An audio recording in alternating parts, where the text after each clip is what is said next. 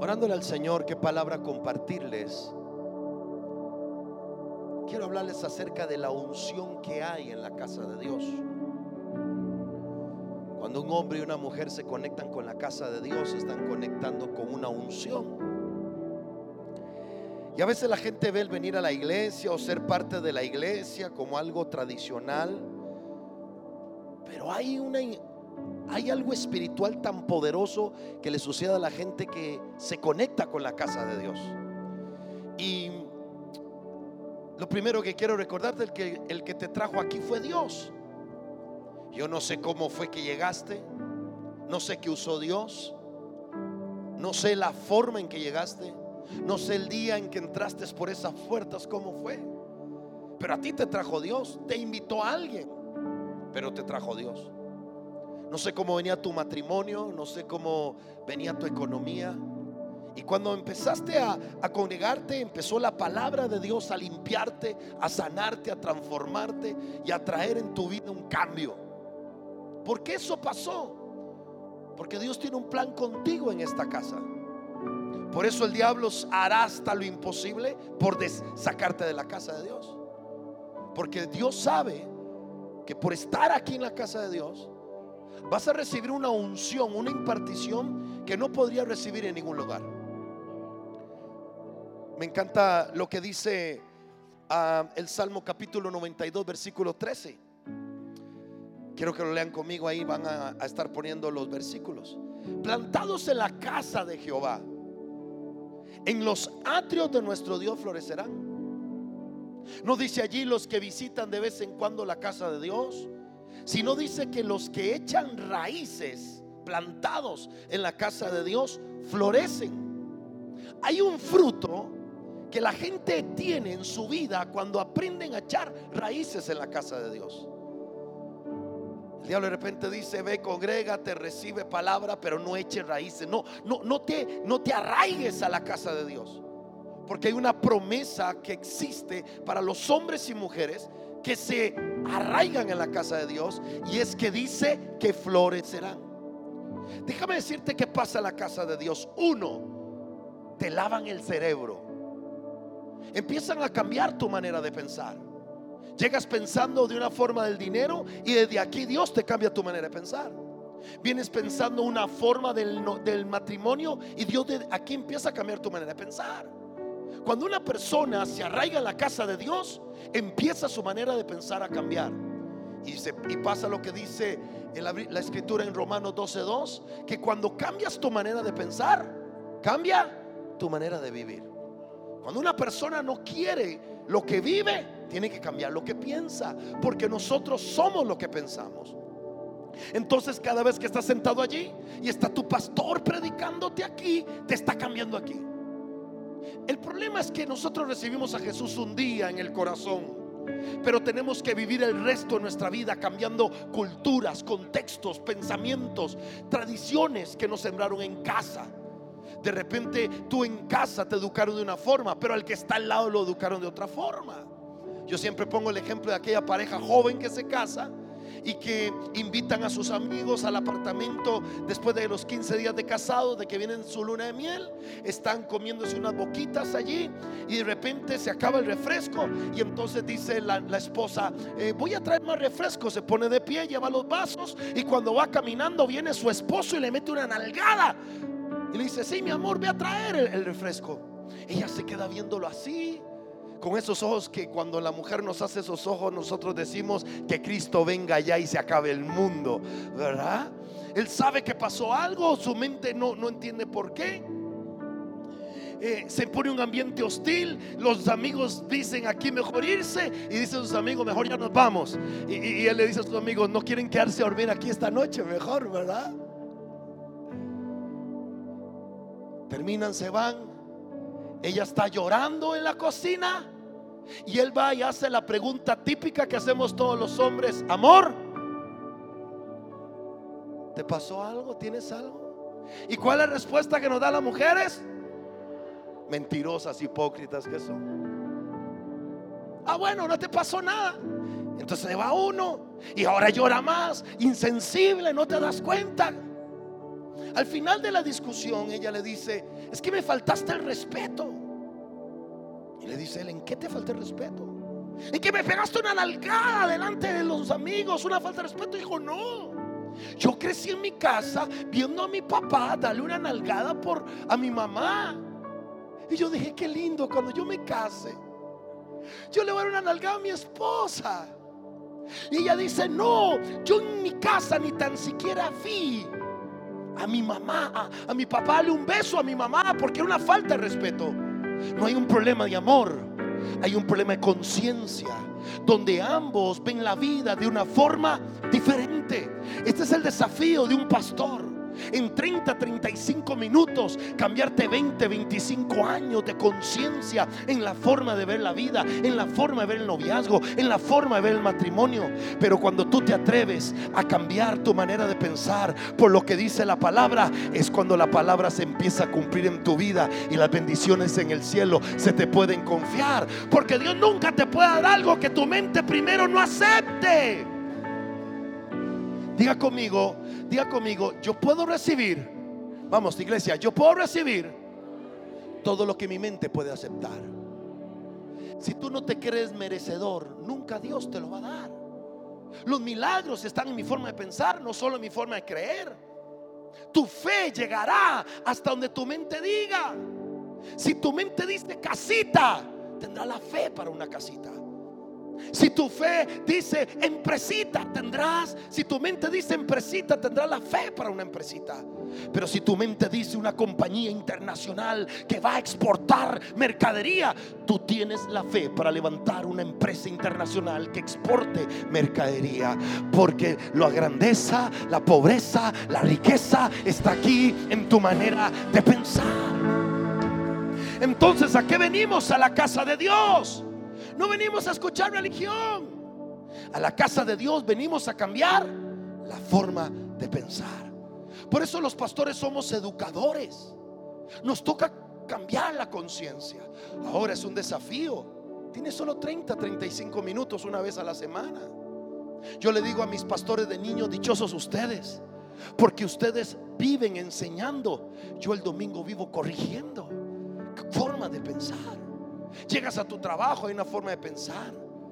Llegas donde la abuela, hay una forma de pensar. Lo otro que pasa cuando te arraigas en la casa de Dios es que tu cultura cambia. ¿Sabes qué? La cultura son los hábitos y costumbres. La cultura tiene que ver con tu forma de vestir, tu forma de hablar, tu forma de actuar. Nosotros somos hijos del Rey de Reyes, Señor de Señores. Nosotros somos ciudadanos del cielo. En nuestra educación y nuestra cultura es celestial. Un presidente puede venir y establecer una cultura, un, un jefe puede venir y establecer una cultura, pero nosotros esa cultura no nos gobierna, porque a nosotros nos gobierna la cultura del cielo. Cuando tú te mueras, ¿dónde te quieres ir a vivir? Al cielo. ¿Cómo crees que es el cielo? El cielo es un reino de excelencia. El reino es un cielo, el, el reino del cielo es de verdad. El reino de los cielos es de perdón. El reino de los cielos es de grandeza. Entonces, desde las plataformas nosotros tenemos que hacer lo que Jesús dijo: venga a nosotros tu reino. Si el reino de los cielos no cabe aquí, nunca lo verás aquí. Si el reino de los cielos no te cabe aquí, aquí está el reino, aquí están los milagros. Este templo no se construirá con esto, se construye con esto. Déjenme contarles que cuando yo fui a abrir la iglesia fue, fue a Desamparados.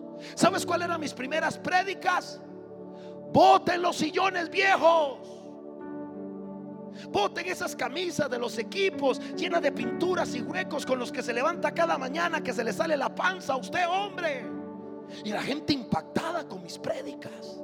Tienes esa cocina que de los cuatro discos solo le sirve uno, bótala, porque Dios no te puede dar algo nuevo mientras estés atascado en lo viejo, porque las cosas nuevas son para gente que quiere algo nuevo. Y vengo a profetizar sobre la casa que viene un tiempo de renovación, un tiempo de innovación y un tiempo de cosas nuevas. Miren, a todos nos gusta lo nuevo. Nos gustan los zapatos nuevos. A la mujer le gusta hacerse el, el, el pelo nuevo. las boobies nuevas, nos gusta la casa nueva, pero tú no puedes recibir lo nuevo si no primero te deshaces de lo viejo. Me acuerdo que una vez eh, un hombre tenía un televisor que la, para que le entraran los canales tenía un ternedor de, de, de, de, de antena, y la esposa tenía que hacerle tierra y hacerse así para poder ver el partido. Una vez me invitan a una casa, porque cuando uno está levantando la iglesia andan las casas ahí orando por la gente, porque no teníamos grupos en casa. Y voy yo y cometo el error de ir a una casa, y había un sillón así enorme, grande, que tenía un clavo de dos pulgadas salido, y yo no lo había visto, y parece que el trasero mío buscó el clavo donde estaba, y donde yo me senté me hice el examen de la próstata ese día. Y cuando yo me siento, ¡ah! ¿Cómo se le ocurre? Y la gente es, no hay, no se puede, no alcanza. Dice la Biblia que cuando el, la, el hijo de la mujer de las vasijas dijo, no hay más vasijas, se acabó el aceite. Cuando tú dices no hay, el cielo no tiene nada que ofrecerte. Pero cuando tú le dices al cielo, lo que tengo te doy, el cielo dice, lo que tenemos para ti también es tuyo. Hoy le vengo a hablar a gente que quiere ver algo nuevo en una nueva temporada.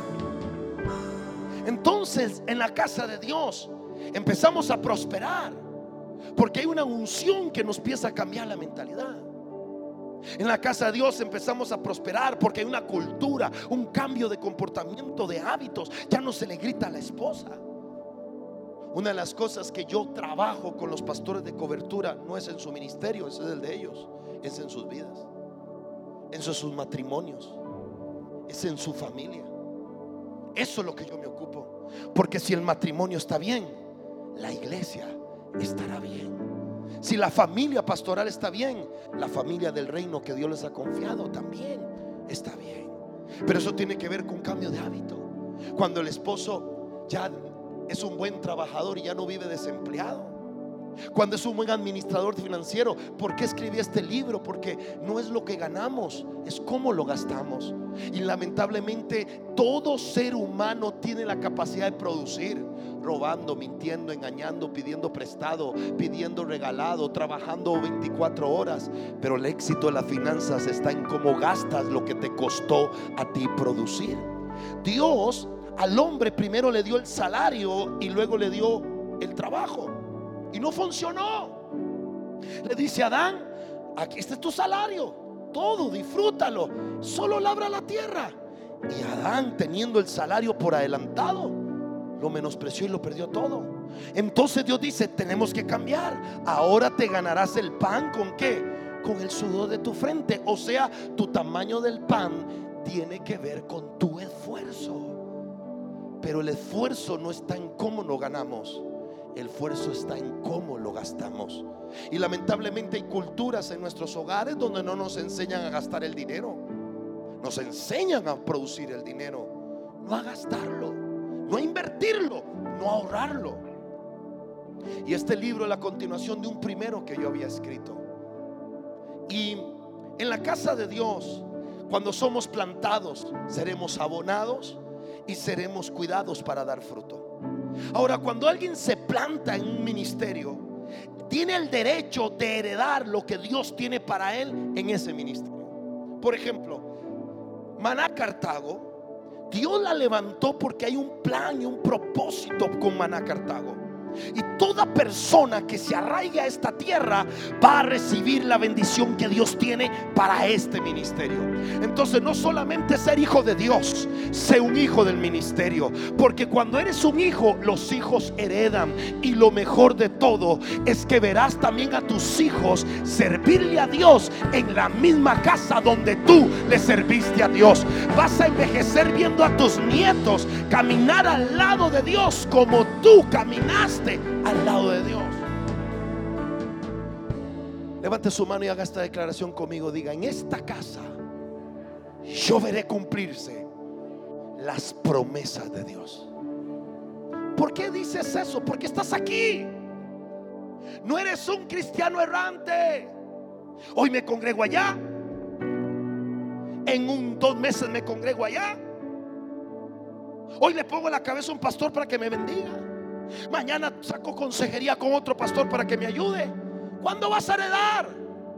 No es, está, el diablo te agarra y te desarraiga. Luego Dios te planta y el diablo te agarra. Pero cuando tú echas raíces y la, tus raíces son profundas, tienes el derecho de que cuando Dios visite esa tierra, tú seas el primero en ser bendecido en esta tierra. Y yo vengo hoy a decirles, yo no sé cuántos años usted tiene congregarse aquí, pero la mejor temporada de este ministerio está comenzando. Lo que no han visto en años lo van a tener que ver en meses. Y los que han sido plantados son los que serán bendecidos. Quiero hablarte de tres principios para estar plantados en la casa de Dios y poder recibir lo que Dios tiene para esa casa. Número uno, cuando echamos raíces, envejeceremos dando fruto. ¿Sabes que Dios no desea que envejezcas desarraigado de su casa? Porque si tú envejeces desarraigado de su casa, no dará fruto. Escuche, el éxito del fruto no es el fruto. El éxito del fruto es la semilla. Porque después de tu vida hay una generación que viene detrás. Y el fruto que tú des serán las semillas que tus hijos coman. ¿Me escuchaste? El fruto que tú des. Yo sé que muchos de ustedes tuvieron que comerse malas semillas de sus padres, malas semillas de sus abuelos. Aquí hay gente sentada que perdieron una casa a sus padres que debió haber sido tuya.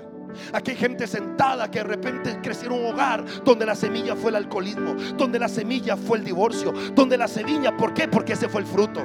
Porque fue gente que no se quiso plantar en una casa, fue gente que de repente practicó una religión, fue gente que nunca permitió que su cerebro fuera transformado por la palabra de Dios, que anduvieron de iglesia en iglesia, o que de repente siempre se burlaron de Dios, se burlaron de los cristianos y no sabían que esa burla estaba sembrando una semilla a sus generaciones. Pero bendito Dios, Dios escoge una generación para cambiar la historia. Repito, Dios escoge una generación para cambiar la historia. Y tú puedes decidir ser de cuál generación, de la generación que continúa la historia o de la generación que cambia la historia. cuatrocientos treinta años pasaron de una generación a otra generación, donde nacieron esclavos, se levantaron como esclavos, envejecieron como esclavos y murieron como esclavos. Pero un bendito día, un bendito día, Dios levantó la generación que nacieron esclavos, pero murieron siendo conquistadores de la tierra prometida de Dios. Y le pido a mi Padre que esa generación en la que está esta noche sentada en este auditorio, que van a ver a Dios haciendo proezas. Y vas a envejecer viendo a los hijos de los hijos de los hijos de los. ¿Y sabe por qué usted tiene ese derecho? Levante su mano y diga: como es el sacerdote, vamos, dígalo fuerte, como es el sacerdote, así es el pueblo. Eso dice Oseas. Y luego dice: mi pueblo perece por falta de. Pero antes dice como es el sacerdote, pero luego dice mi pueblo perece por falta de. Entonces, ¿de quién es la responsabilidad de la falta de conocimiento del pueblo? ¿De quién? Porque como es el sacerdote. Sabe, cuando yo vengo a esta iglesia y veo al pastor, la pastora, y veo a sus dos hijos servir, a mí me dice algo. Aquí hay un fruto que dice: tú y tu casa le servirán al Señor. Y lo que está en la cabeza tiene que bajarle sobre el pueblo. Si tú ves a los hijos de los pastores servir, verás a tus hijos, verás a tus nietos, verás a tus generaciones servir. Porque como es el sacerdote, será. Alguien tiene que darle gracias. Dale un aplauso, dale un grito. Ahora déjame profetizarte con la escritura. Lee conmigo el verso catorce. Esta palabra es para ti. Dígale que está a su lado, esta palabra es para ti. Aún en la, ayúdeme a predicar, aún en la, ¿qué va a pasar a los que están plantados en la casa de Dios? ¿Cuál es la cosecha? Que en la vejez ¿qué? Que en la vejez ¿qué? ¿Y cómo vamos a llegar a la vejez los que nos plantamos en la casa de Dios? Vigorosos y ¿qué? Verdes. Señoras y señores, la vejez no toma por sorpresa a nadie. Me hice viejo. Mentiras. La vejez es como el éxito o el fracaso, no nos llega por sorpresa. Es la consecuencia. En este caso, la vejez es la consecuencia de vivir. Lo que pasa es que hay gente que no se prepara para la vejez. Porque todos vamos para viejos. Aunque usted no lo crea, el pastor Henry y yo teníamos pelo algún día en nuestra vida. Lo que pasa es que nos lo quitamos de aquí y nos lo pusimos aquí. Pero algún día tuvimos pelo. Pero la vejez nos tiene sin pelo. Pero el tema no es envejecer. El tema es cómo estoy envejeciendo. Y hay tres promesas que Dios tiene para los que están plantados en su casa en la vejez. La primera de ellas es que van a envejecer con salud física, porque dice estarán vigorosos. No serás un viejo cacreco. No estarás postrado en una cama arruinado y miserable. Vas a envejecer lúcido, fuerte. Dice la Biblia que Abraham envejeció con buena vejez. Ah, ¿por qué Dios da esa promesa? Porque en la casa de Dios, cuando estás plantado, recibes palabra que te saca la depresión. Recibes palabra que te saca el enojo y la amargura. Recibes la unción del Espíritu que te sana. Recibe la fuerza del búfalo al que no tiene ninguna. Los que están plantados en la casa de Dios son como esa planta, recibiendo abono y recibiendo agua fresca. Y entre más envejezcan, más saludable vas a estar. Número dos, los que envejecen en la casa de Dios plantados tendrán salud emocional. Te, te suelto esto. No vas a envejecer solo y amargado. Vas a envejecer rodeado de tus nietos. Mírame, mírame. Cuando uno envejece se va muriendo la gente que uno ama. En mi caso se me murieron ya dos de mis hermanas. Ya tuve que enterrar a mi papá. Ya tuve que enterrar a mi padrastro. Y seguramente tendré que enterrar a mi mami. Pero saben, he envejecido disfrutando a la familia que Dios me ha dado. Porque en la casa de Dios se aprende a perdonar y no perder relaciones. En la casa de Dios se aprende a amar con el amor de Dios. En la casa de Dios aprendemos a abrazar, a besar. A esa tía religiosa que nos pasa dando por la cabeza, la aprendemos a relacionarnos con ella. Porque el amor de Dios todo lo puede, todo lo soporta. En la casa de Dios yo le digo a Dios: o me entierra mi esposa o yo la enterraré, pero cumpliremos el pacto que hasta que la muerte nos separe. No vas a envejecer dependiendo de la lástima de alguien que diga: ahí viene el viejo amargado, hay que aguantárselo. Vas a sentarte a tus regazos, a tus nietos, y te los vas a disfrutar. ¿Me escuchaste? Y le vas a contar a tus nietos tus historias de fe, de cómo tú le creíste a Dios todo los días de tu vida por estar plantado en la casa de Dios. Tus nietos no dirán, eh, no oirán, es que eh, abuelo fue un borracho, es que me cuenta mi abuela que mi abuelo la dejó botada. No, tus nietos dirán, es que abuelo le sirvió al Señor y yo le quiero servir a Dios como lo hizo abuelo, porque el fruto son semillas que cosecharán nuestras generaciones. Hay una prédica impresionante que dio mi esposa a la iglesia sobre la genética, y ella nos enseñaba cómo nosotros genéticamente somos afectados por ocho generaciones, los cuatro de mamá y los cuatro de papá, abuelo, bisabuelo, tatarabuelo.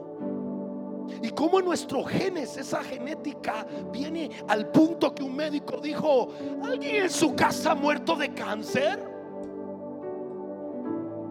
Y ella nos enseñaba cómo por la palabra y la presencia en la casa de Dios se puede romper la genética de maldición, porque Cristo la llevó en la cruz del Calvario para que nosotros digamos: yo no voy a morir de cáncer como murió mi tío, mi abuelo, mi primo. Yo voy a morir fuerte y saludable porque yo estoy plantado. Yo no sé si alguien se alegra esta noche de estar en este lugar, pero qué alegría estar en la casa de Dios, qué alegría llamarse cristiano,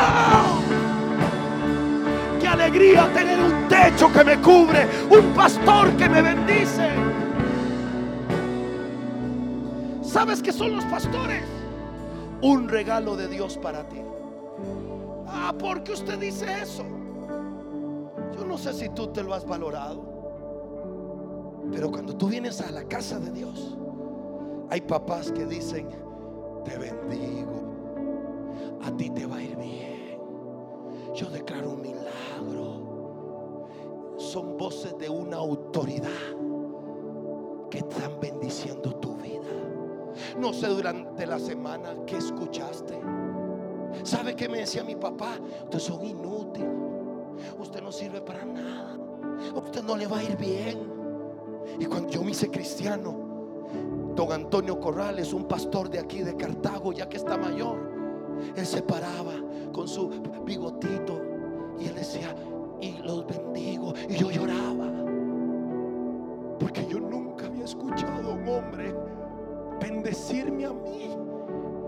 Y desde aquel día dije: qué valor es tener un pastor que está orando por ti, que se para en una plataforma y suelta palabras que están rompiendo viendo maldiciones de generaciones anteriores. Cuando tú vienes a la iglesia tienes que decir: wow, voy a ir a la casa de mi padre, voy a ir a adorarlo, voy a ir a cantarle, voy a ir a servirle, pero voy a ir a ser bendecido porque hoy me va a dar una prédica que me va a bendecir. Qué lindo es estar en, yo no sé usted, pero esta prédica la tiene que escuchar toda tu familia. Qué lindo estar en la casa de Dios. Alguien debería dar un aplauso a Dios por esta casa, por estos pastores, por estar aquí, porque fue Dios el que te trajo aquí para bendecirte. Y número tres, vas a envejecer con salud financiera. ¿Me escuchaste? Porque dice la Biblia que el bueno dejará herencia a los hijos. ¿De quién está hablando? De sus nietos. No vas a vivir de la lástima de nadie para ver si te compran arroz para comer. No vas a vivir abandonado en un asilo, que alguien te sostenga por lástima. Vas a tener tu recurso financiero. ¿Me escuchaste? Vas a tener tu recurso financiero. Hay un viaje a Israel y te vas a pasear a Israel y a disfrutar tu vejez. Vas a envejecer sabio financieramente, porque en la casa de Dios prosperamos. Mira lo que dijo David: Dios mío, tú has enseñado. Salmo setenta y uno, diecisiete, producción. Dios mío, tú me has enseñado. Ayúdame a leer. ¿Desde cuándo? ¿Desde cuándo había aprendido David? Y aún sigo anunciando tus grandes obras. dieciocho. Dios mío, no me abandones, aún cuando esté yo viejo. ¿Y qué más? ¿Por qué? Pues aún tengo que hablar de tu gran poder a esta generación y a las futuras generaciones. Porque David desde su juventud caminó cerca de la casa de Dios, y Dios le dio la vida para envejecer enseñándole a los hijos de sus hijos. Ama la casa de Dios. ¿Sabes? Nuestros frutos en la casa de Dios serán semillas para nuestros hijos. Dice la Biblia que cuando Jacob iba a morir, apoyado sobre su báculo, bendijo a los hijos de José, porque él fue el patriarca que cambió su historia. Ustedes saben mucha Biblia porque el pastor Henry sabe enseñar bien. ¿Cómo era el nombre de Jacob primero? ¿Cómo era el nombre de Jacob primero? O, perdón, ¿qué significaba el nombre de Jacob? Usurpador, mentiroso, engañador. Pero él como terminó su historia como el príncipe de Dios. Porque no es como llegaste a este mundo, es como tú te vas a ir de este mundo. Te vas a ir vacío. Todos tus sueños los vas a ver cumplirse y vas a poder envejecer bendiciendo a las generaciones que Dios te dio. Ahora te tengo una palabra que dar. No sueltes el báculo, por favor. Pase lo que pase, agárrate del báculo. ¿Sabe qué representa el báculo? Autoridad. El báculo representa autoridad. Estar sembrado, envejecer en la casa de Dios, que pasen temporadas y soportar en la casa de Dios, te da autoridad. Te da a ti autoridad. Y esa autoridad será la que te deje llegar al final de tus años para bendecir tus generaciones. ¿Me escuchas? Si, escucha, escucha. Si tú sueltas el báculo, ¿qué le vas a dar a tus hijos? ¿Qué les vas a profetizar a tus hijos? ¿Qué les vas a soltar palabra a tus hijos? Si tú mismo soltaste el báculo, si tú sueltas el báculo, ¿quién va a continuar lo que usted empezó? Pero si a pesar del divorcio, si a pesar de la quiebra financiera, si a pesar del cáncer, si a pesar de los problemas en la casa, tú sigues con tu báculo, tú sigues creyendo, tú sigues profetizando, llegará el día que uno de tus hijos podrá continuar lo que tú comenzaste. Y el mayor honor es saber que el que comenzó en mí la obra la va a continuar con mi generación. No, yo no sé si hay alguien aquí que tiene revelación. No sueltes el báculo.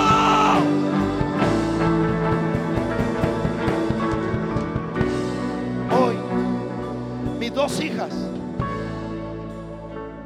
Que, que no las vean mucho porque ya tienen novio, las dos. Ahí está Andrew, el novio de Daniela. No ha dado el anillo. ¿Y el anillo para cuándo? O yo sé que si yo no suelto esto, un día ellas lo van a continuar. Pero si yo lo suelto, ¿qué les voy a dar? Entonces puede venir un hombre a ofrecerles lo que un padre no les dio. Cuando yo tuve a Daniela en mis brazos, y yo no sabía lo que era ser papá, yo dije, mi papá me enseñó algo, y es que no hacer. Porque lo malo que un padre hace es la enseñanza de lo que no se debe hacer. Entonces mi papá decía, no puedes, y yo le decía, tú puedes, mi amor. ¿Saben que los médicos dijeron que ella iba a vivir solo tres días? Ella nació con ocho tumores en sus riñones. Nació con una hipertrofia, la mitad de su cuerpo más grande que la otra. Hoy solo su pierna Dios se la dejó. Con una pierna más larga cinco centímetros que otra. Y yo me acuerdo que yo la agarraba a ella pequeña con el báculo de autoridad, porque los padres tenemos una autoridad para bendecir nuestros hijos. No uses tu autoridad para maldecir. Y ahora te voy a decir lo que el diablo hace cuando un padre maldice a hijos. Pero yo agarraba el báculo de autoridad, que es la palabra, y yo decía: Daniela, tú vas a vivir y no vas a morir. Daniela, yo no te voy a enterrar. Daniela, yo te voy a llevar el primer día del kinder. Daniela, yo te voy a llevar el primer día a la escuela. Daniela, yo te voy a llevar el primer día del colegio. Daniela, yo te voy a llevar el primer día de la universidad. Daniela, yo te voy a llevar al altar y te voy a ver casarte. Daniela, yo voy a alzar tus hijos y voy a ser abuelo. Y Daniela, serás tú el que me va a enterrar, no yo. Yo la llevé el primer día del kinder, la llevé el primer día de la escuela, la llevé el primer día del colegio. Fui el único papá en la universidad que la llevó a la universidad. Dios me hará el privilegio de llevarla al altar. Dios me hará el privilegio de alzar a mis nietos, y será ella la que continúe lo que yo comencé, porque no solté el báculo de autoridad. Pero ¿por qué no solté el báculo? Porque estaba echando raíces en la casa de Dios, porque no me solté. Cuatro años después, ahora los doctores dicen: su otra hija no va a poder nacer. Viene con una enfermedad en los huesos. Sus huesos son cáscaras de huevo. Viene con una fractura en el fémur. ¿Y qué hicimos mi esposa y yo? El Dios que lo hizo una vez, esto es una frase de mi esposa, es el Dios que lo hará otra vez. Y si Dios lo tiene que hacer otra vez, lo hará otra vez. Y si lo tiene que hacer otra vez, lo hará otra vez. Porque Dios es una fuente inagotable de poder para aquel que le cree.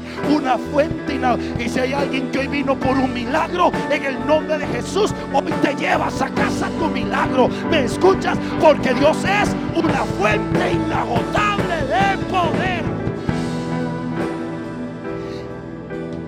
Pusimos la manita en el vientre, oramos y nos agarramos del báculo. Cuando nace, la fractura en su fémur, Dios la sana en el vientre y nació con sus huesos totalmente sanos. Dijeron: condenada a ocho años de vida en una silla de ruedas, hoy tiene veintiún años de vida, danzora, cantora al Señor, discípula de Jesús. Y un día te casaré y tendrás hijos, y a ti también te tocará enterrarme, porque ustedes van a continuar lo que mamá y yo comenzamos, porque el báculo que no soltamos será el báculo que ustedes heredarán, y sus hijos y los hijos de sus hijos también. Alguien de, esto es para ti, esto es símbolo de tu casa, esto es símbolo de tus hijos, esto es símbolo de tus generaciones, esto es símbolo para los que están plantados en la casa de Dios.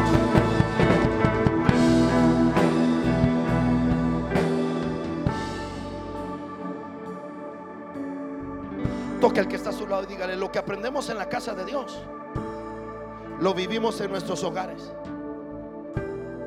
Lee conmigo Job capítulo uno verso cinco. Después de cada fiesta, Job llamaba ¿a quién? ¿A quién llamaba?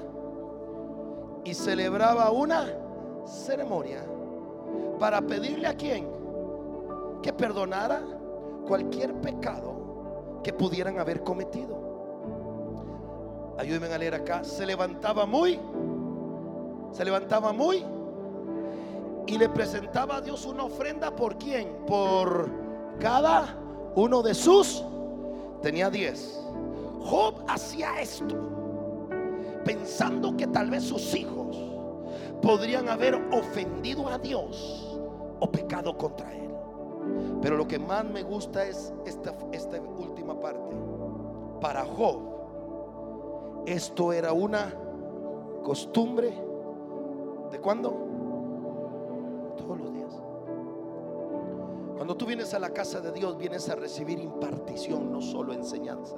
Uno, ensa- uno enseña lo que sabe, pero imparte lo que tiene. Y cuando tú estás sentado, por ejemplo, en este momento, yo te estoy impartiendo, no te estoy enseñando. Estoy impartiendo lo que Dios me ha dado. Eso hacía Job. Reunía a sus hijos en su casa y les impartía de lo que Dios le había dado. Dice la Biblia que Dios, Jehová, había hecho un pacto de no mirar a una mujer con deseo sexual que no fuera su esposa. Que él a sus siervos nunca los maltrataba, que él a sus socios nunca les hacía daño. Dice la Biblia que Job llegaba a las plazas y los ancianos se callaban y los jóvenes se sentaban a escuchar su sabiduría. Y Job agarraba lo que Dios le había dado y se lo impartía a sus hijos. Cuando los pastores están en la casa de Dios, imparten a los hijos espirituales lo que Dios les ha revelado en intimidad, lo que Dios les ha hablado, lo de la construcción, del matrimonio, del noviazgo, de la juventud. Lo imparten. Y usted sentado recibe como los hijos de Job. Dice la Biblia, usted, usted sabe mucho Biblia, que Job le enseñaba a sus hijos a echar raíces en Dios. Y dice la Biblia, trae el paraguas por favor, ábrelo aquí. Dice la Biblia que Dios había, ábrelo contigo, que Dios había puesto un vallado de cobertura y de protección, dice, alrededor de Job y de sus hijos. Y alrededor, ven Andrew, de sus negocios. Y dice que, dice que el diablo se presenta delante de Dios. Y ahorita le voy a decir esto que es relevante, y lo que te voy a decir hoy te va a dar una revelación que te va a cambiar tu vida para siempre. Presta mucha atención a esta parte. El diablo se presentó delante de Dios, porque la Biblia dice que el diablo es el acusador de los hermanos. Y le dice Dios: ¡Hey, Satanás! ¿De dónde vienes? Y dice el diablo: de andar rodeando la tierra. Que dice la Biblia que Satanás anda como un león viendo a quién devorar. Le dice Dios: ah, ok, ya que tú andas por la tierra viendo a ver a quién le robas, ya viste a mi siervo Job. Y le dice el diablo: claro que lo vi. Y quiero hoy que usemos al diablo para que nos profetice a nosotros en esta noche. ¿Cuántos quieren que el diablo les profetice bendición esta noche? ¿Sí? ¿Tú quieres que el diablo te profetice bendición? Levanta tu mano entonces. ¿Quién más quiere que esta noche el diablo profetice bendición sobre ti? Levanta su mano, no tenga miedo. Sí, es que cuando tú caminas bajo cobertura, hasta el diablo tiene que profetizarte bendición. ¿Sabías eso? Entonces le dice a Dios: Satanás, dime, ¿has visto a mi siervo Job? Y mire lo que Satanás dijo de Job, por lo que Job hacía con sus hijos todos los días, porque Job los bendecía, porque Job soltaba palabra. De la palabra que sacan de tu boca es la palabra que comes. Tienes el derecho de comer de tus palabras. Y Job se levantaba y lo bendecía, oraba por ello, levantaba un altar. Yo le decía a mis pastores de cobertura el viernes pasado, le decía: miren, si usted se para en un altar y bendice familias, de las palabras de bendición que sueltas sobre familias son palabras que tienes derecho de comer sobre tu propia familia. Si tú sueltas una palabra de un milagro para alguien, tienes el derecho de que te pasen milagros, porque de las palabras que sueltas son de las palabras que comes. Entonces Job se paraba y bendecía, y le dice Dios al diablo: ya viste Job, ese hombre que todos los días bendice a sus hijos, levanta altar, presenta ofrenda, ya lo viste. Y estas fueron las palabras que el diablo dijo de Job. Y te profetizo que estas son las palabras que a partir de hoy el diablo tendrá que decir de ti y de tus hijos, levanta tus manos. Póngame por favor el libro de Job. Esto dijo el diablo de Job y esto dirá el diablo de ti. Tú siempre lo proteges a él y a su familia, cuidas todo lo que tiene y bendices lo que hace. El diablo reconoce quién está bendecido. Yo que usted ese aplauso debería ser extraordinario, debería estar corriendo usted profetizando, porque las palabras que sueltas son las palabras que comes. Es que lo bendices a él, lo bendices a su familia y bendices todo lo que tiene. Yo no puedo tocar. Ahora, si estuviera lloviendo aquí adentro, ellos no se mojan por ellos, o no se mojan porque él tiene el paraguas. Pero si ellos se alejan, ¿de qué sirve tener un pastor que te bendiga si no estás arraigado a esa bendición, a esa palabra, a esa profecía? No sé si me estoy explicando. Esta no es que voy de vez en cuando, es que si ese hombre suelta palabra, yo quiero estar pegado para que esa... No eran los hijos, era Job que soltaba palabras sobre los hijos. No sé si me estoy explicando. Es que si el hombre suelta palabra, no te suelto hasta que me bendiga. Ah, no, ay, qué pereza ir hoy, muy cansado. ¿Qué? Lo que no tuviste en casa, tu papá Dios te lo da en su casa.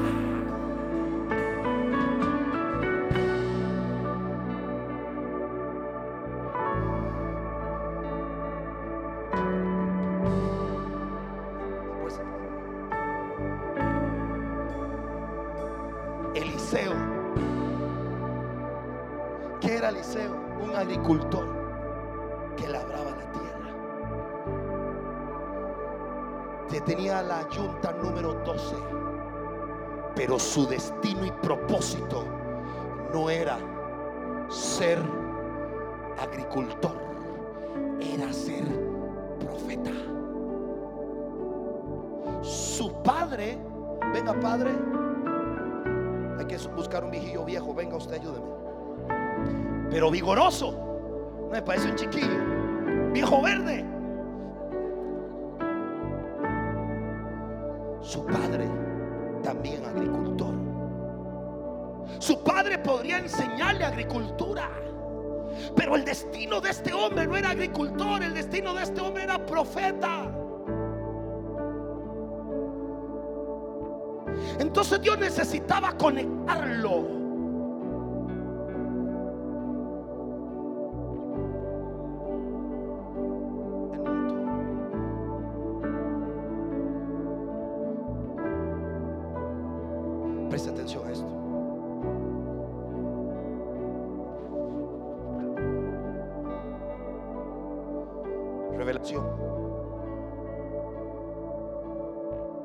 Asaf, padre de Eliseo, pero el destino de Eliseo no era ser un agricultor, era ser... Pero como un agricultor le enseñaba a ser profeta. Dios te diseñó con un destino, un destino único y especial, pero tus padres biológicos no tienen todo el diseño tuyo.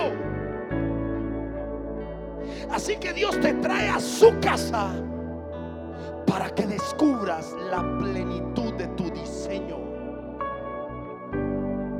Por eso el diablo quiere que no estés en la casa de Dios, porque vas a descubrir para qué naciste.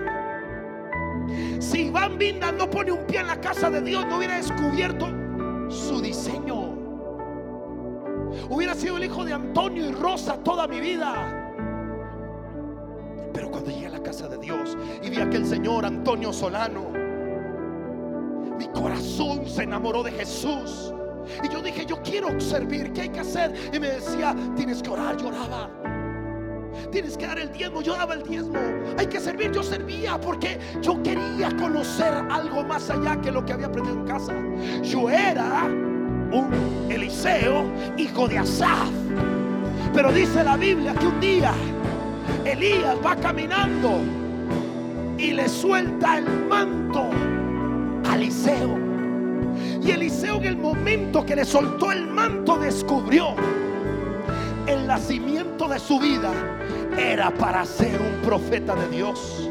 Él no deshonró a sus padres. Él quemó el yugo, él quemó el arado, le dio una ofrenda a sus padres. Pero ahora se vino detrás de Elías, siguiendo los pasos de Elías, caminando a la par de Elías, aprendiendo el oficio de Elías, para que un día lo que estaba sobre Elías viniera sobre su vida. ¿Sabes? Dios te trajo aquí porque Él tiene un llamado grande para ti, tu casa, que lo descubres en la casa de Dios. Aquí no venimos a hacer religión, aquí venimos a cumplir propósito.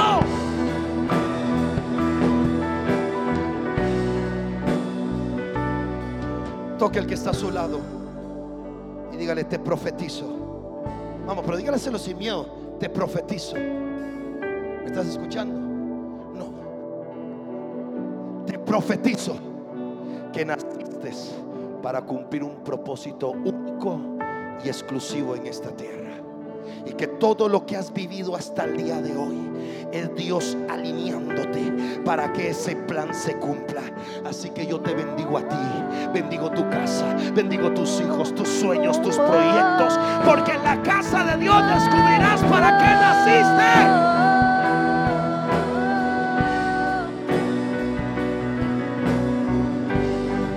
Voy a cortar el mensaje.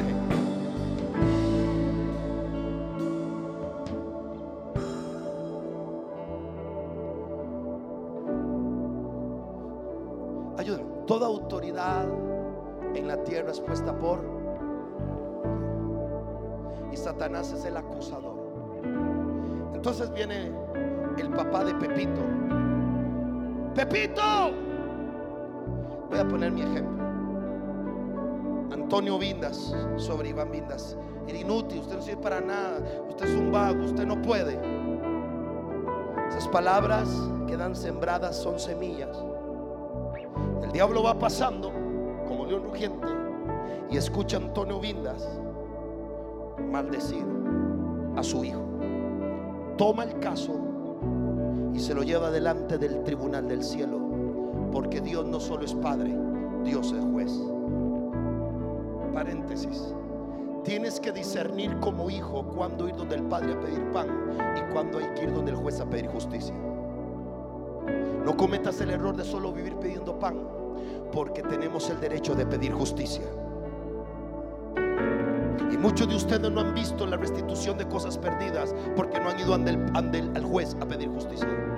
Y tienes el derecho por la sangre del Cordero de Dios de ir delante del juez a pedir justicia. No solo delante del Padre a pedir pan, sino ir delante del juez a pedir justicia. Entonces viene el diablo, toma el caso de Antonio contra Iván y se lo lleva al juez justo y verdadero. Juez justo y verdadero. Toda autoridad en la tierra es puesta por ti. Sí, muy bien. Entonces sobre Iván Vindas tiene que venir un veredicto, porque la autoridad de él lo maldijo y dijo que él no sirve para nada, que él no va a poder, que él no va a poder disfrutar de bendiciones, que él no es capaz. Y por derecho legal el diablo puede acusarme.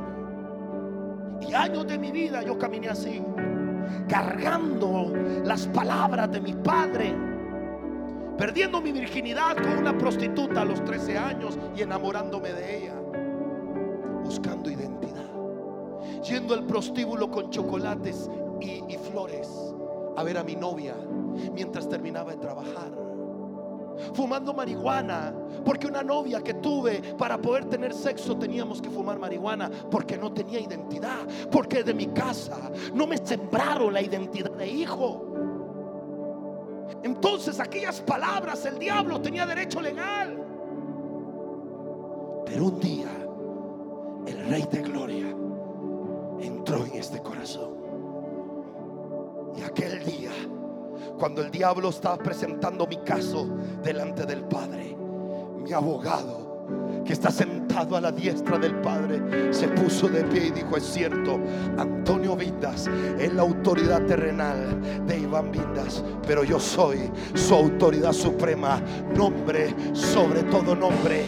Y en la cruz revoqué la maldición que el Padre lanzó sobre él y se activó la bendición que el Padre te... Y a partir de ese día toda sentencia del infierno fue revocada.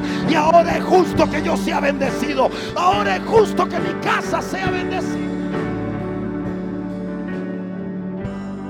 ¿Será que en lugar de estar llorando a los pies del maestro, diciendo que por qué deberías ir delante del juez justo y verdadero y pedir sentencia? ¿Por qué vas a morir de cáncer como murieron tus antepasados si Cristo pagó el precio por su llaga de anular la maldición de la enfermedad? Deja de pedir pan y empieza a pedir justicia. Párate en la sala de tu casa y reclama tu familia para Cristo, porque hay una promesa que dice: mi casa y yo. Cree en el Señor Jesucristo y serás salvo tú y tu casa. Deja de estar llorando por los problemas financieros y declara lo que el Señor dijo, que Cristo se hizo pobre para que tú y yo fuéramos. A veces no es falta de la autoridad, es falta de mi autoridad. Levante su mano derecha y vamos a hacer un decreto.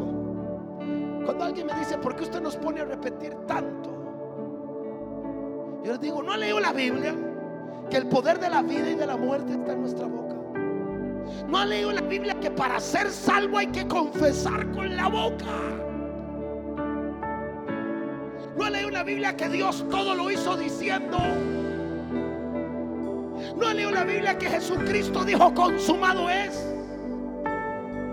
No ha leído en la Biblia que Jesús hizo los milagros por su boca. Así que con tu mano arriba, como un símbolo de autoridad, di conmigo: esta noche yo decreto la autoridad de mi Padre sobre mis generaciones. Toda maldición que se ha arrastrado en mi generación, en el nombre de Jesús, que es mi autoridad suprema, hoy se rompe, hoy se anula.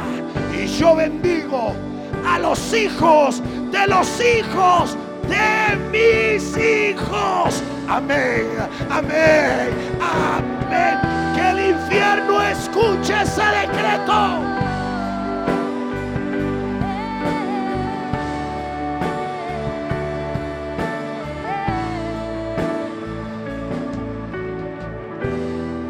Termino con dos cosas. ¿Cuánto tiempo? ¿Cuánto tiempo? Estamos. Estamos. Número dos. Los que echan raíces en la casa de Dios tienen o desarrollan la capacidad de superar cualquier temporada. Salmo noventa y dos, doce. El justo florecerá como la palmera y crecerá como el cedro en el Líbano. La palabra temporada significa espacio de tiempo en el que se desarrollan diferentes acontecimientos. Todos, estando en la casa de Dios o no estando en la casa de Dios, pasamos por buenas o malas temporadas. La diferencia es que en la casa de Dios desarrollo la actitud que necesito para enfrentar la mala temporada. Anota esto: tú no puedes cambiar tus circunstancias, pero sí puedes cambiar tus actitudes, porque las circunstancias tienen que ver con factores externos, pero tus actitudes tienen que ver con factores internos. Y la palabra que llevas por dentro acumulada, Dios la va a sacar en el momento justo, cuando estés pasando tu peor temporada, porque las peores temporadas son las que Dios usa para profundizar nuestras raíces, Dios. A la palmera no le importa si hay tormenta o no hay tormenta. A la palmera no le importa si está lloviendo o está haciendo sol, porque el valor de la palmera no está en sus ramas. El valor de la palmera está en sus raíces. Y cuando echa raíces en la casa de Dios, podrán venir guerras, podrán venir malas noticias, que tú seguirás confiado que el que te cuida, el que te provee, el que te sostiene, es aquel que te ha sembrado en su casa. Ah, a mí la gente me dice, es que usted cuando predica parece que sabe lo que le está pasando a uno. Y yo le digo, pues ¿cómo? Si tú vienes a la casa de Dios, ¿cómo tu papá no te va a venir a decir lo que tú ocupas escuchar? ¿Acaso Dios te trae a perder el tiempo? Dios dice, uy, vino Pepito, ¿ahora qué le digo? No, desde el momento en que tu corazón se dispuso a venir, ya Dios tenía la palabra preparada que tú necesitas escuchar.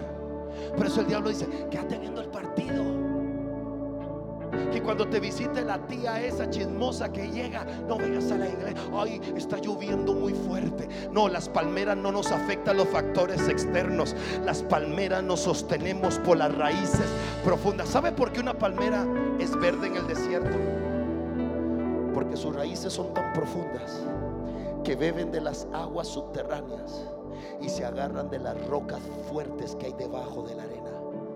Por eso dice la Biblia que la casa la puede golpear vientos, ríos. La diferencia está en el fundamento. Cuando tú vienes, cuando tú entras por esas puertas, vienes a alimentar tus raíces, tu cristianismo. Y cuando la trompeta suene, serán tus raíces las que te lleven al cielo.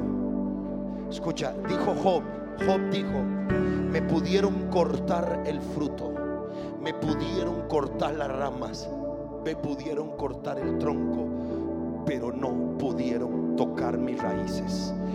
Yo solo necesito, dijo Job, que mis raíces beban de un poco de agua, porque cuando vuelvan a beber de agua, volveré a florecer y dar un mejor fruto.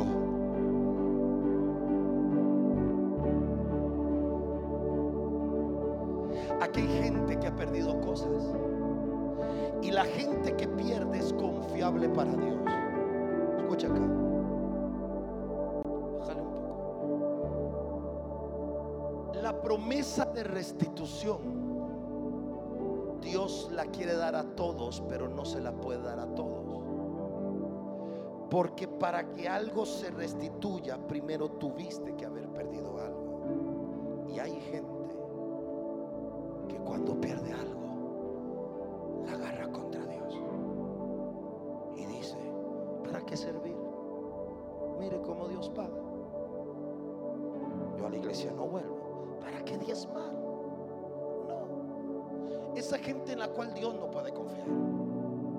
Pero habemos otros que nos ha tocado vivir muchas pérdidas. Yo sé lo que es comer arroz con huevo por cinco años durante todo. Mi esposa me pidiera para calzones y no poder comprar para calzones. Yo sé lo que es soñar con comerse un pedacito de pollo o de pescado. Sé lo que es pasar por un McDonald's y volver a imaginar. Sé lo que es ir Palí con un carrito de supermercado y echar con temor para pagar.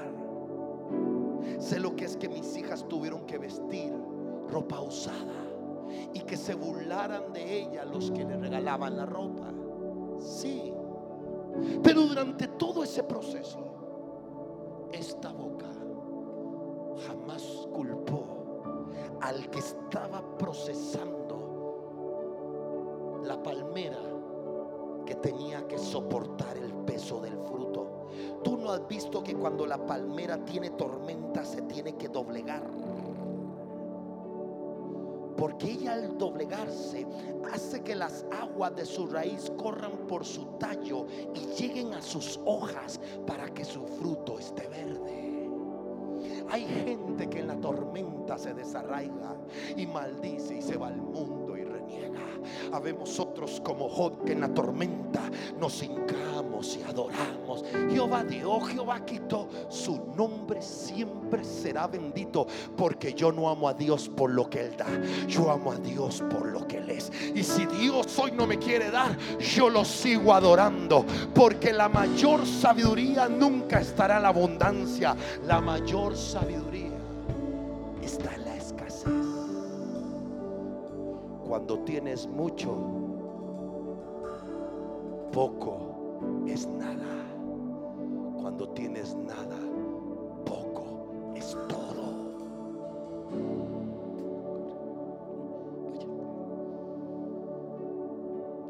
Yo siempre creí que Dios me había escogido para algo grande. Hoy Dios me da la bendición de pisar plataformas en las naciones de la tierra enormes, pero nunca me olvido ser ese Iván sencillo.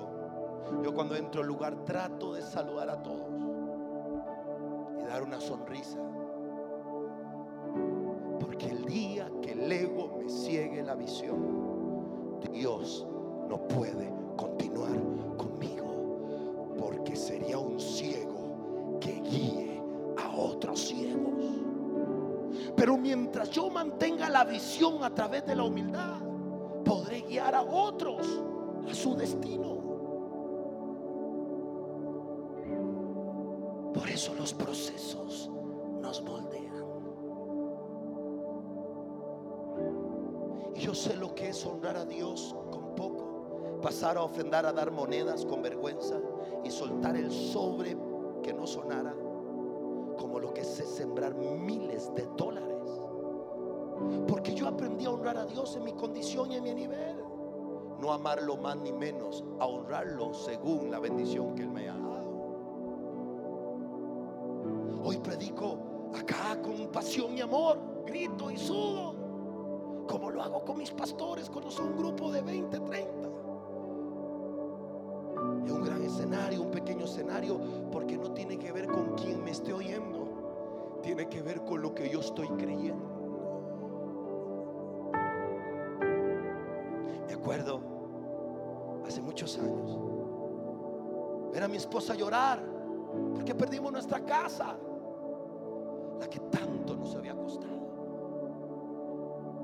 Esa casa por la que oramos, lloramos, pero nunca nuestro corazón se volvió en contra del dador, porque cuando Dios te pide, te está preparando para poder darte algo mejor, pero muchas veces el corazón no está listo para recibir. Quiero que todos hagan así sus manos, por favor. Cuando tú dices mío, haz así conmigo, mío, ya Dios no tiene nada más que darte. Tú mismo cerraste la fuente de bendición. Pero cuando tú vives así, todo es de Dios. Es cierto, se te puede quitar, pero el Dios justo y verdadero siempre te dará más de lo que te fue quitado. Por eso cuando diezmas y ofrendas, Dios siempre te da más de lo que diste, porque Dios es justo, Dios no le roba a nadie. Y si alguien aquí hoy perdió algo en su vida, vengo a decirte que prepárate, porque esta conferencia se llama Tiempo de Restitución para aquel que confió en Dios.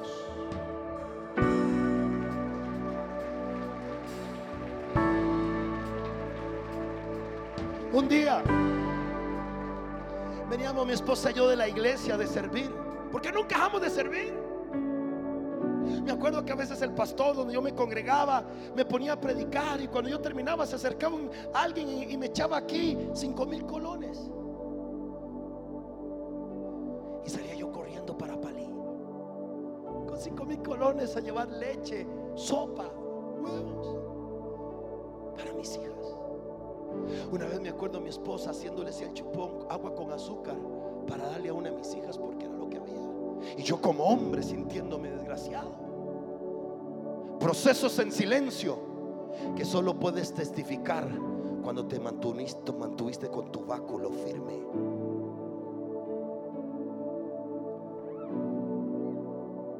Una vez que nos habían dado una pequeña ofrenda, fuimos a comprar unas cositas, y en eso llegó un, un, un joven de nuestra iglesia y dice: pastor, que dice que lo veo. Faraón en la iglesia donde yo era pastor de jóvenes. Y me dice: pastor, ¿qué dice que lo veo? Pastor, ¿no ve que no tengo nada que comer y quería ver si usted me puede pagar esto? Y él no sabía que lo que yo tenía era para comer yo, no él. Desgraciado, ¿por qué llegó esa hora? Y me dice: Dios, págalo de él. Claro, claro, paga. Y el orgullo de uno: claro, claro, paga, paga. Paga, paga. Y él todo feliz porque llevaba una sopita Maggi y unas cositas para comer. Alejandro se llama él.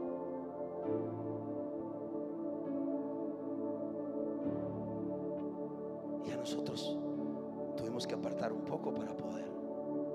Pero sabes, tu corazón es probado en todo tiempo. El que no le duele dar en la escasez califica para que Dios lo use para vivir en la abundancia. Una vez veníamos para la casa y me digo a mi esposa: amor, tengo tantas ganas de comerme un pescadito. Y ella dice: amor, y yo, qué rico comerse un pedacito de pollo frito. Pero no te preocupes, mi amor, en la casa hay arrocito con huevo. Porque ella siempre tenía la mejor actitud. Yo supe lo que estar tirado en el suelo y que nunca mi esposa me pisoteara y decir: por su culpa estamos. No, ella se tiraba a decirme: mi amor, de esta saldremos adelante, no temas, Dios, Dios siempre nos va a ayudar. Uno de esos momentos desea que la mujer le diga: sí, nos vamos a ir al carajo, qué desgracia, ¿verdad? Pero sí, que no, palabras de aliento. Y más bien uno le cae mal que le digan que le va a ir bien. Pero esas son las palabras que lo llenan uno de fe. Y estamos en la casa, ella está haciendo, no me acuerdo si era arroz con huevo o huevo con arroz, no me acuerdo qué era. Y en eso toca la puerta. Voy a yo abrir. Y era una vecina que su hermano había venido de Puntarenas y le había traído unos pescados. Y dice: pensé en ustedes y aquí les traje un pescado. Y yo dije: bendito Dios, yo fui el que dije de pescado, así que este pescado me lo como solo. Y ahora le doy un beso para que ella me lo huela. Y me acuerdo a mi esposa toda feliz echando la, la, la, el aceite o la manteca ahí, poniendo el pescado y ese olor a pescado. Y yo,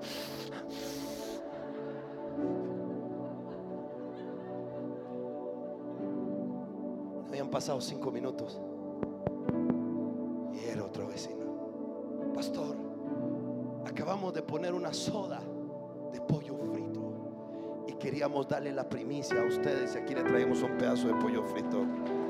Y aquella bendita noche en mi casa cenamos pescado y pollo frito, porque aprendimos a vivir con manos abiertas. Se avecina un tiempo de remodelación y un tiempo de desprendimiento. Y los hijos serán probados en despojarse de lo que Dios les pida. No temas. Mi esposa y yo, y esto lo digo con mucha humildad, hemos sembrado trece carros a trece familias diferentes. El primer carro que sembramos, que era el mío, lo sembramos para iniciar la construcción del templo de niños. Hoy el auditorio que tenemos en Desamparados es el edificio más bello de la ciudad. Todo lobby es de mármol, porque Dios me dijo: enseña a los habitantes de esta ciudad desamparados quién es el Dios que bendice cuando creen. Hoy nuestra iglesia está llena de empresarios, de emprendedores, porque no temieron creerle a Dios y despojarse de lo que Dios les pidió. Esta nueva temporada es una temporada de confianza, y esto dice el señor Henry Dunia: es una temporada de confianza de ustedes en Dios y de Dios en ustedes. Cuando crezca su nivel de confianza en Él, crecerá el nivel de confianza de Él en ustedes. Y a ustedes, pueblo, es un nivel para confiar en Dios ciegamente. Porque si quieres ver lo que nunca has visto, tendrás que atreverte a tocar el manto que nunca has tocado. La mujer no tocó a Jesús, tocó el manto. Porque la unción no está en la humanidad, la unción está en el manto. La humanidad puede fallar, pero el manto sigue intacto. Hay gente que deshonra el manto por ver la humanidad y no se ha dado cuenta que nunca se trató de la humanidad, siempre se trató del manto. No fue Elías, era su manto. Por eso la mujer no ocupaba que la carne de Jesús tocara su cuerpo, necesitaba ya tocar la autoridad de Jesús, que era su manto. Y esto me lleva a lo último, y con esto cierro. Número tres, en la casa de Dios hay fuente de unciones, a los cuales por estar sembrado tú te expones. Ayer fuiste expuesto a la unción del pastor Chepe. Hoy fuiste expuesto a la unción de tu servidor. Mañana serás expuesto a la unción, creo que el profeta Daniel, del pastor Jairo y los invitados. Cuando el de alabanza se sube aquí, él trae una unción que te está impartiendo. Luego sube alguien a bajar la adoración, es otra unción que te está impartiendo. Luego viene el pastor y predica, te está partiendo una unción. Viene la pastora y enseña o dice algo, te está impartiendo. Hoy mi esposa subió aquí, impartió una unción. Quiere decir que en esta reunión hay una serie de unciones que se fueron y llenaron en tu corazón.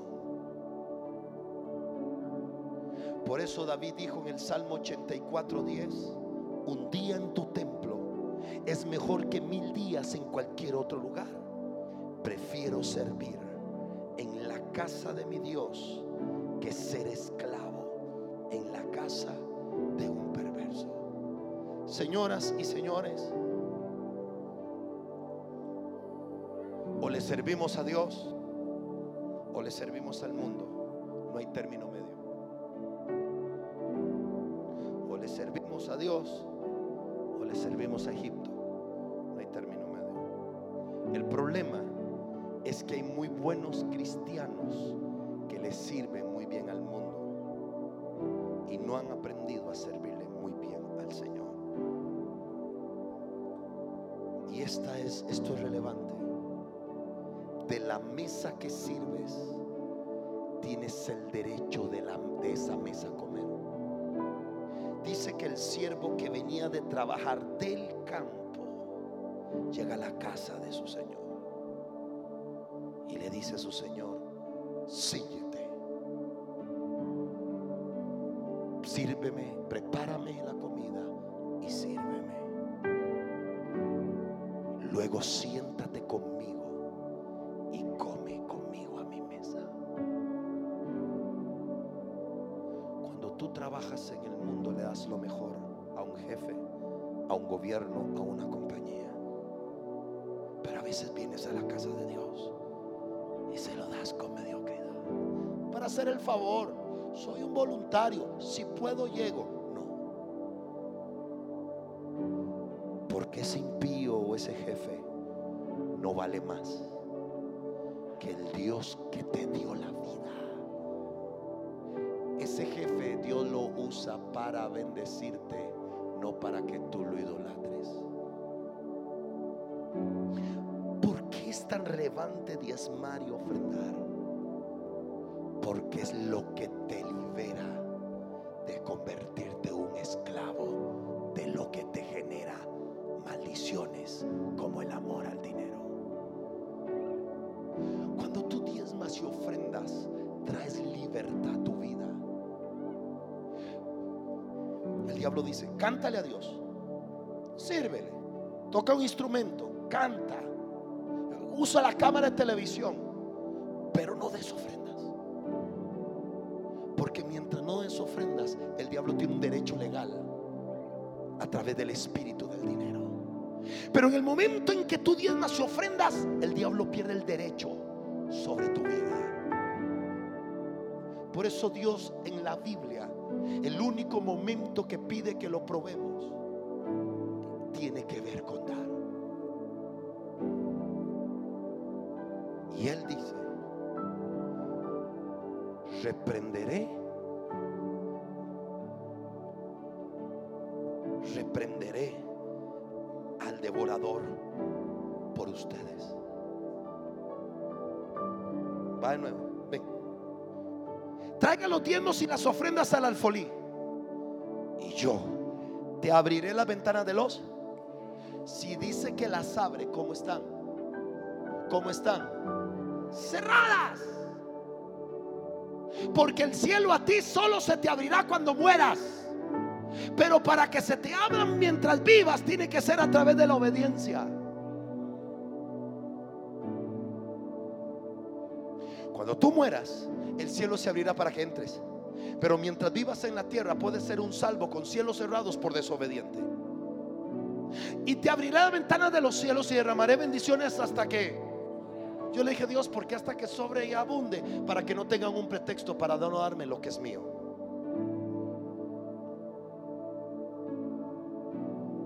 Te doy de más. ¿Cuántos comieron? Cinco mil. ¿Sobró? Claro, doce cestas, listo. ¿Pero por qué sobró? Para que nadie diga que quedó con hambre. Porque si la Biblia no dice que hubiera sobrado, podríamos haber interpretado que alguien se quedó sin comer. Pero si la Biblia dice que sobró, es que todos comieron. Porque el Dios que tenemos siempre te bendice hasta que te sobre y hasta que te abunde. Porque Él es un buen papá, y el deseo de un papá es ver a sus hijos estar bien. ¿Cuántos quieren que sus hijos estudien en un buen colegio, en una buena universidad, que tengan una buena casa, un buen carro, una buena familia? Pues usted no es mejor padre que Dios. Y si usted quiere a sus hijos que estén bien, ¿cuánto más vuestro Padre quiere que usted esté bien?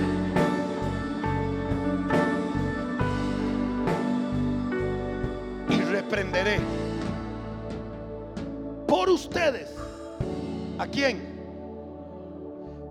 Usted vive con cielos abiertos por diezmar y ofrendar. Usted no tiene que andar reprendiendo al diablo nunca, porque Dios dijo que es Él el que lo reprende.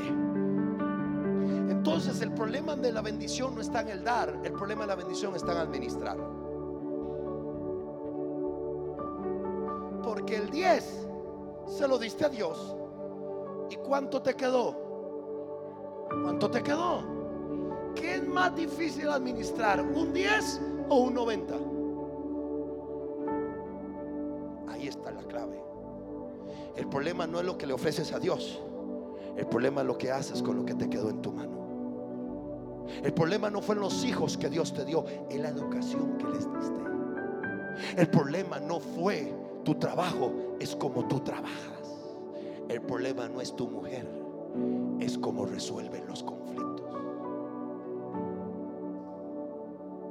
Yo quiero terminar esta reunión, porque no sé si después de tanta locura que dije hoy me volverán a invitar. Pero yo quiero orar por tu vida. Y Dios me ha dado una unción de bendición financiera. Puedes sentarte. Escuche esto. José tuvo, era el menor de sus hermanos, y su papá le hizo una túnica de, y sus hermanos se la despojaron, y Potifar le puso una ropa de siervo. Él no pudo cambiar su temporada, pero sí cambió su actitud. Ahora no servía con la túnica de colores a su papá, ahora servía con una túnica de siervo a su amo Potifar, pero dice que lo hacía con la misma actitud que lo hacía a su papá, y que todo lo que tocaba Dios lo hacía prosperar. Luego la esposa de Potifar le arranca la ropa, porque hay temporadas que nos va tan bien que no queremos movernos de allí, y que es Dios el que nos obliga.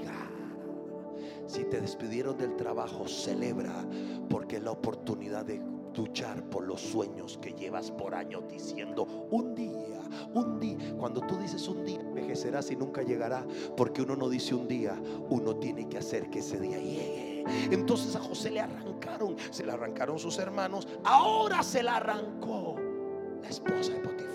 Porque cuando Dios permite que algo te sea arrancado, es que está a punto de cambiar tu temporada. Y en lugar de llorar por lo perdido, celebra por lo que esa temporada está a punto de traer a tu vida. Porque para Dios ponerte algo nuevo, te tiene que quitar lo viejo. Ahí andaba José diciendo: tengo una túnica de colores, tengo una túnica de colores. Y Dios le dijo: hijo, con esa túnica de colores no llegarás a cumplir los sueños que llevas por dentro. Te la tengo que arrancar. Hay procesos que nosotros nos metemos, pero hay procesos que Dios, el que nos mete, arrancándonos algo que nos duele. Pero en lugar de llorar porque te arrancaron algo, prepárate, porque la siguiente temporada te va a hacer madurar, te va a hacer crecer, te va a hacer avanzar y te va a hacer testigo. Hoy le vengo a profetizar a gente que estás a punto de testificar tu mejor temporada. Ahora estaba en la cárcel, la ropa de rayas. Estaba más bonita la ropa de siervo. Me cambió la temporada, pero no la actitud. Ahora voy a servir con la misma actitud que serví en la casa de Potifar. Y dice que el jefe de la cárcel, todo lo que le daba a José, prosperaba. Porque a ti te pueden quitar todo, pero nunca te quitará la gracia de Dios que está contigo. Y la gracia de tu mejor temporada será la gracia. Padre, profetizo sobre esta iglesia una nueva gracia de temporada, de bendición, de ensanchamiento, de crecimiento. Yo veo multitudes entrando por las puertas a adorar y servir a Dios en la nueva temporada.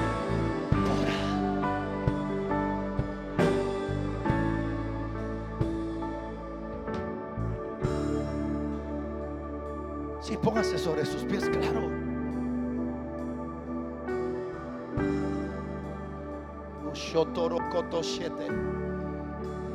Pero llega el día que Dios dice: hey, sé, ¿quieres ir a tu nueva temporada? Yes, sir. Yo no te lo voy a despojar, te toca a ti despojártela. Hey, José, te manda a llamar el faraón. Se quitó la ropa, se bañó. No, no me apaguen las luces, por favor. Se barbió. Enciendan las luces, por favor, gracias. Se barbió. Se alistó su mejor traje, porque dijo: esta es la oportunidad que he esperado toda mi vida y no la voy a dejar escapar. De allí fue nombrado el gobernador de Egipto. Y la historia dice que en su closet José tenía muchas túnicas de colores de lino fino. Porque lo que el diablo rompió, porque dice que fue fieras que los hermanos dijeron, Dios se lo restituyó. Porque él nunca cambió de actitud, aunque le cambió su temporada. Y lo que discierno en mi espíritu es que hay gente aquí que va a empezar a cambiar de temporada. Temporada laboral, temporada ministerial. Hay una mujer que ha venido orando para quedar embarazada y no ha podido. El Señor dice: viene tu cambio de temporada.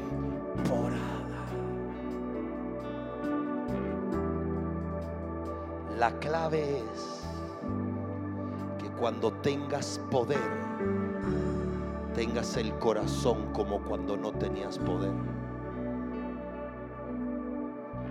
Y al ver José a sus hermanos postrados, les dijo: no les pese haberme vendido a Egipto, porque no fueron ustedes,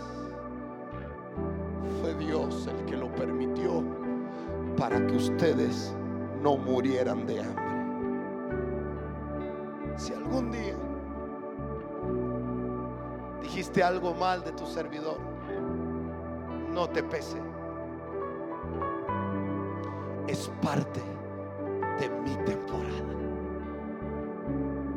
Si algún día dijiste algo de tus pastores, no vivas con culpa. Fue parte de una temporada. quítate hoy. Yo siento mi espíritu, Pastor Henry Dunia, que esta iglesia hoy tiene que quitarse una túnica.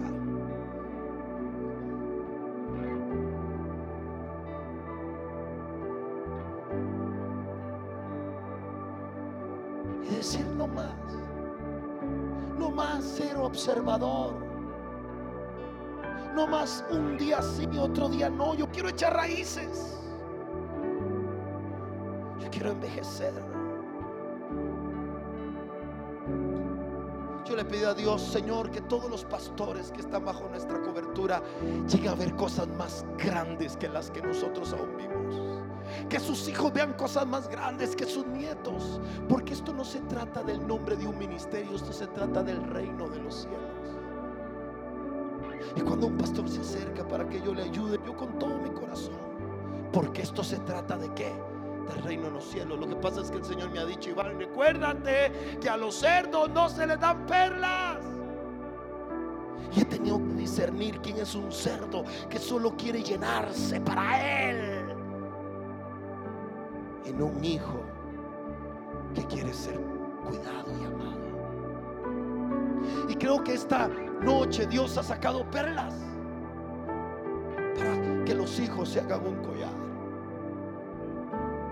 Y si hace ese José, que luzca su collar y diga: esta es mi temporada. Terminamos mayo, llegamos al sexto mes, iniciamos el segundo semestre. Le pido a Dios que lo que no viste en estos seis meses atrás lo puedas ver en estos seis meses. Y que la unción que Dios me ha dado yo la imparto hoy. Y yo pedí aceite, porque el aceite es símbolo de honra. El aceite es símbolo, el Espíritu Santo es símbolo de poder. Y yo quiero bendecir tu casa, quiero bendecir tu familia, quiero bendecir tus sueños, quiero bendecir el ministerio, quiero bendecir la casa. Me dicen que después de esta conferencia se empiezan a botar paredes. Vamos a profetizar una nueva etapa.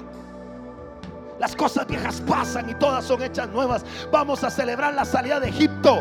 Vamos a salir la salida del desierto. Y vamos a celebrar la entrada a la tierra prometida. Vamos a celebrar la iglesia de Jesucristo en fuego y avivamiento. Vamos a celebrar un nuevo liderazgo, un nuevo pastorado. No podremos cambiar lo que pasó, pero vamos a escribir lo que queremos que pase.